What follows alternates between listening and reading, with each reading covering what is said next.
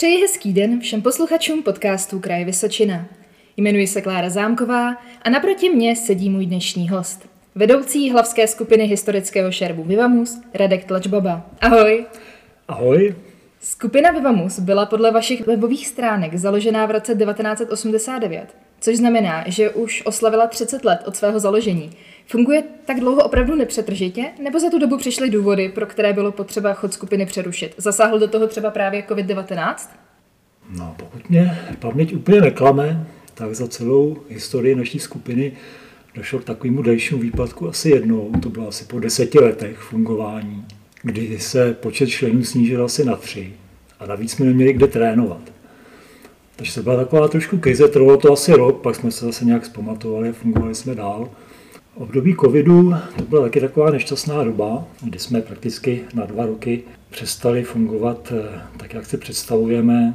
Za normální situace trénujeme od podzimu do jara, kdy chystáme vystoupení, v létě pak s ním vystupujeme a vlastně největší covidové uzávěry eh, byly právě tady v tom období naší nejintenzivnější práce, kdy se chystáme na léto.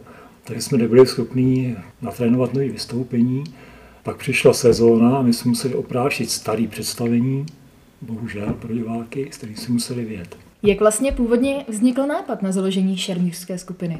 No, je to vlastně realizace dětského snu mýho bráchy a moje.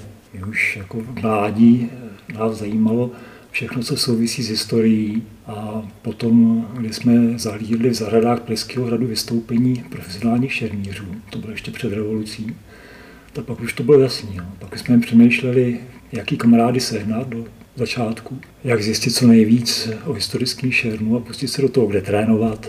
Lidé si často neuvědomují, jaký je rozdíl mezi historickým a sportovním šermem. Můžeš nám nějak popsat, v čem vlastně tkví ta jejich odlišnost a podle čeho je může i netrénované oko rozeznat? Sportovní šermíř se snaží zasáhnout soupeře a je mu úplně jedno, co bude následovat eh, zlomek vteřiny potom. Jestli ho soupeř zasáhne nebo ne. Kdežto šermíř v 17. století, když šlo opravdu v souboji o život, tak se snažil soupeře zasáhnout, ale přitom z toho víc sám nezranil z celé akce.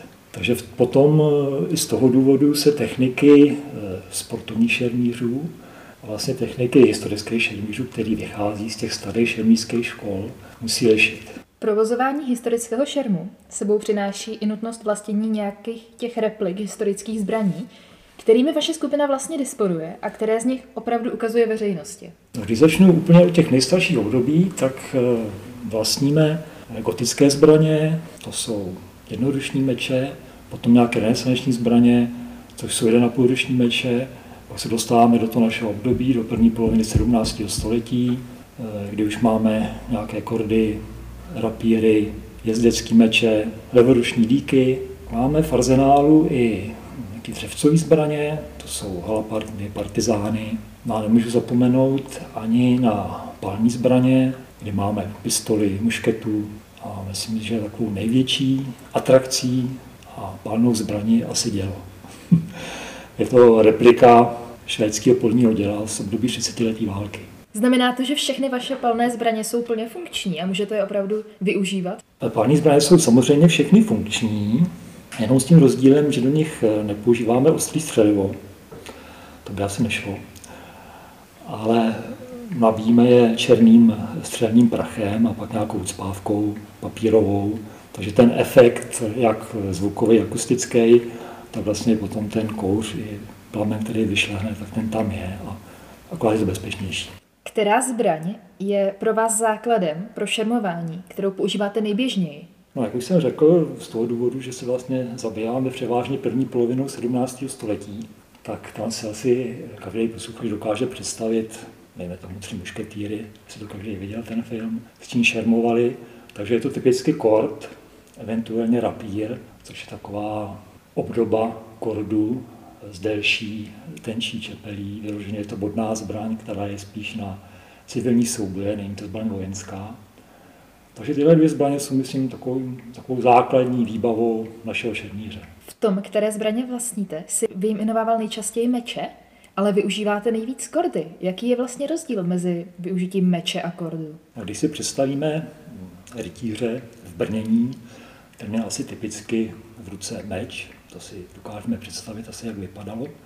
Jenže postupem doby, kdy se na bojištích eh, začaly objevovat eh, pální zbraně, tak vlastně význam té těžké zbroje, která chránila toho bojovníka, tak poklesl a už nebylo potřeba používat vlastně těžké pádné meče proti té zbroji.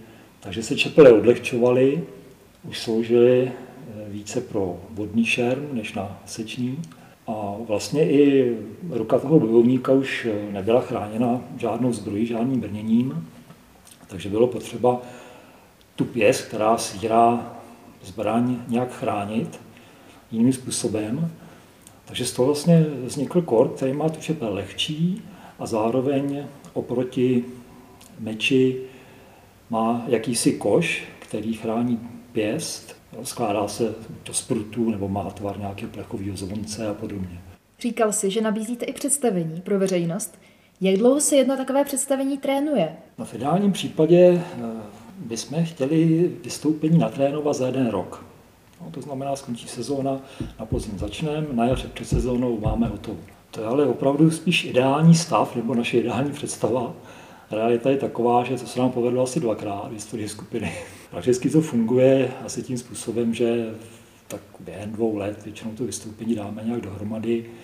Ale stalo se nám, že jsme vystoupení chystali třeba i tři, čtyři roky, než se dostalo do nějaké finální podoby, která byla prezentovatelná před diváky. Vaše představení se skládají nejen ze samotného šermu, ale i z divadla. Co z toho trvá vlastně déle se cvičit? No, u nás je to asi rovnoměrně rozložený. Snažíme se stejnou dobu věnovat jak násiku šermu, tak násiku divadla. Protože i to naše vystoupení se skládá tak zhruba půl na půl tady z těch dvou prvků.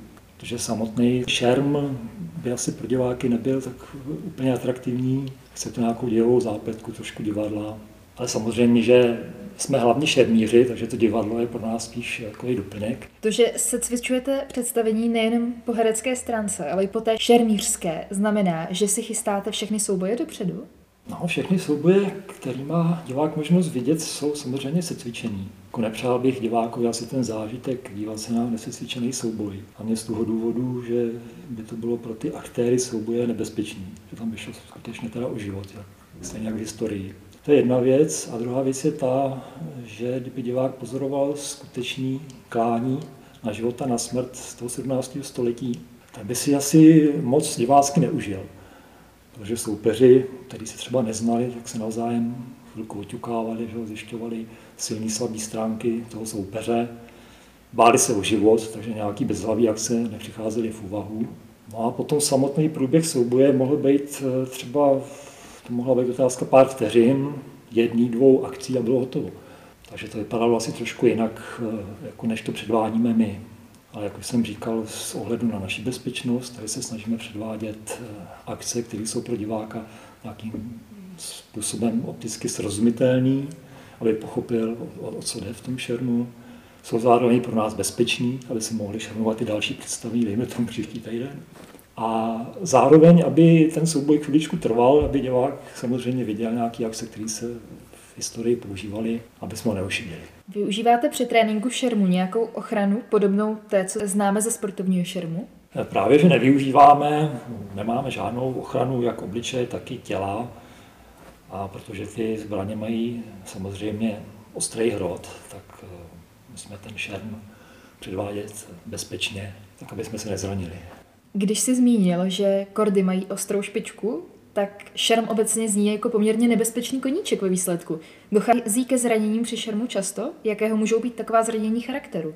No, aby ke zraněním nedocházelo, tak eh, právě proto měl být každý souboj dobře nasvíčený. Čím víc tomu budeme věnovat při tréninku, tím je pak menší pravděpodobnost, že se něco stane na vystoupení. A samozřejmě stát se může, ale je to vždycky spíš nešťastná náhoda, když budu mluvit za naší skupinu, tak takový, nechci to zakřiknout, ale zatím nejtěžší zranění je lehký otřes mozku, propíchnutá noha, vykloubený koleno. Nic horšího se zatím nestalo. Ale samozřejmě, kdybychom se rozhlídli po scéně historických šermířů, tak jako došlo i daleko horším zraněním i s fatálními následky. Pokud někdo chce se šermováním začít, co je vlastně to první, co se musí naučit? Vypadá to, že nejdůležitější jsou ruce, které drží kort. Může to tak na první pohled vypadat, ale každý nováček, který začne v naší skupině, tak eh, první rok svý docházky se věnuje převážně tréninku nohou. A to je z toho důvodu, že pro šermíře jsou nohy základem, protože v mnoha akcích jde o to zasáhnout soupeře a co nejrychleji zmizet z jeho dosahu. Pak rychlý a šikovný nohy jsou docela potřeba. A jak jsem říkal, po tom roce tréninku se dostáváme potom teprve k nějakým technikám tréninku rukou, kdy už ten nováček dostává do ruky tréninkovou zbraň a učí se nějaké techniky přímo s tou zbraní. Říkal si rok trénování nohou, pak trénování rukou. Jak dlouho tedy trvá nováčkovi, než se mu podaří získat alespoň nějaké základní povědomí o tom, co je potřeba dělat ke složení jednoduchého souboje? To, co jsem řekl, tak eh, platí pro nováčka, který vlastně nemá s šernem nebo s nějakým bojovým sportem jakoukoliv zkušenost, tam skutečně ten rok trvá, trénink nohou, potom teprve se přidružuje eh, další věci, takže celkově se dá říct, že po dvou letech jako je schopný se cvičit nějaký základní jednoduchý souboj. Ale jsou samozřejmě výjimky, kdy přijde nový člen, který už má nějakou zkušenost bojovou za sebou a protože v těch bojových uměních obecně se pohyby těla až tolik neliší, tak takovýhle nováček je schopný vlastně už po roce se celkem dobře začlenit a začít, začít fungovat i v soubojích. V čem jsou ty pohyby nohou odlišné oproti třeba normální chůzi nebo pohybu nohou při jiných sportech? I přesto, že se inspirujeme eh, starýma šedmickýma školama italských mistrů, eh, který vycházeli z přirozených pohybů těla, tak přesto jsou ty pohyby šerníře ne úplně eh, přirozený pro běžného smrtelníka. To znamená, že každý šermířský krok se dost podstatně liší od eh, běžné chůze. A aby se z toho stal nějaký automatický pohyb při šermu, alespoň z větší části, tak ten trénink je opravdu nutný. Pokud by si někdo, je třeba u vás, chtěl vyzkoušet, jestli bude šerm to pravé pro něho, co do začátku potřebuje? Je nutné mít i vlastní zbraň? Do začátku není potřeba žádná speciální výbava pro nováčka, stačí sportovní oblečení, tréninkovou zbraň mu dáme a vlastně až po nějaké době, kdy už se z něj stane pokročilý šermíř a sám zjistí, že ho to baví a že u toho vydrží, tak potom si může opatřit vlastní zbraň, eventuálně kostým. Jaký je rozdíl mezi tréninkovou zbraní a zbraní, kterou opravdu používáte na vystoupení? Protože samotný trénink eh, vždycky trvá delší dobu než eh, souboj při vystoupení, tak aby jsme vůbec vydrželi tu tréninkovou nálož, tak ta tréninková zbraň musí být samozřejmě lehčí. Ta zbraň není ostrá, takže aby ten trénink byl bezpečnější, že zvlášť pro nováčky, aby se neublížili. Takže tady z toho důvodu se ty zbraně poměrně dost liší. Kromě zbraní jako takových se při vašich představeních využívají i kostýmy, které mají přibližovat období první poloviny 17. století. Kde přicházíte k takovým kostýmům? V dnešní době už existuje spousta švadle nebo přímo specializovaných dílen, které se věnují šití kostýmů jak pro film, pro divadlo, ale i pro šermíře. Takže to není problém sehnat kostým. Navíc, když už potom ve skupině nějaký kostýmy jsou, a je to všechno z jednoho historického období, tak potom i šikovná švadlena, která se vyloženě takovým sortimentem nezabývá, tak je schopná na základě vzoru ušít kostým i pro šermíře. Ale samozřejmě holky používají i pánský kostýmy, vám vždycky asi záleží na roli, kterou v tom představení mají. Trénovat představení někde v tělocvičně je jedna věc, ale skutečně ji pak předvádět je věc druhá. Vzpomeneš si na něco, co se někdy při vystoupení vážně hodně pokazilo? No někdy mám takový dojem, že největším nepřítelem naší skupiny je moderní technika. Tady mám na mysli konkrétně zvukovou aparaturu, která je nedílnou součástí našeho vystoupení, kdy používáme hodně často reprodukovanou hudbu. A i když aparatura vám stokrát funguje při tréninku bez problémů, tak potom přijedeme na vystoupení a aparatura nevydá ani tón.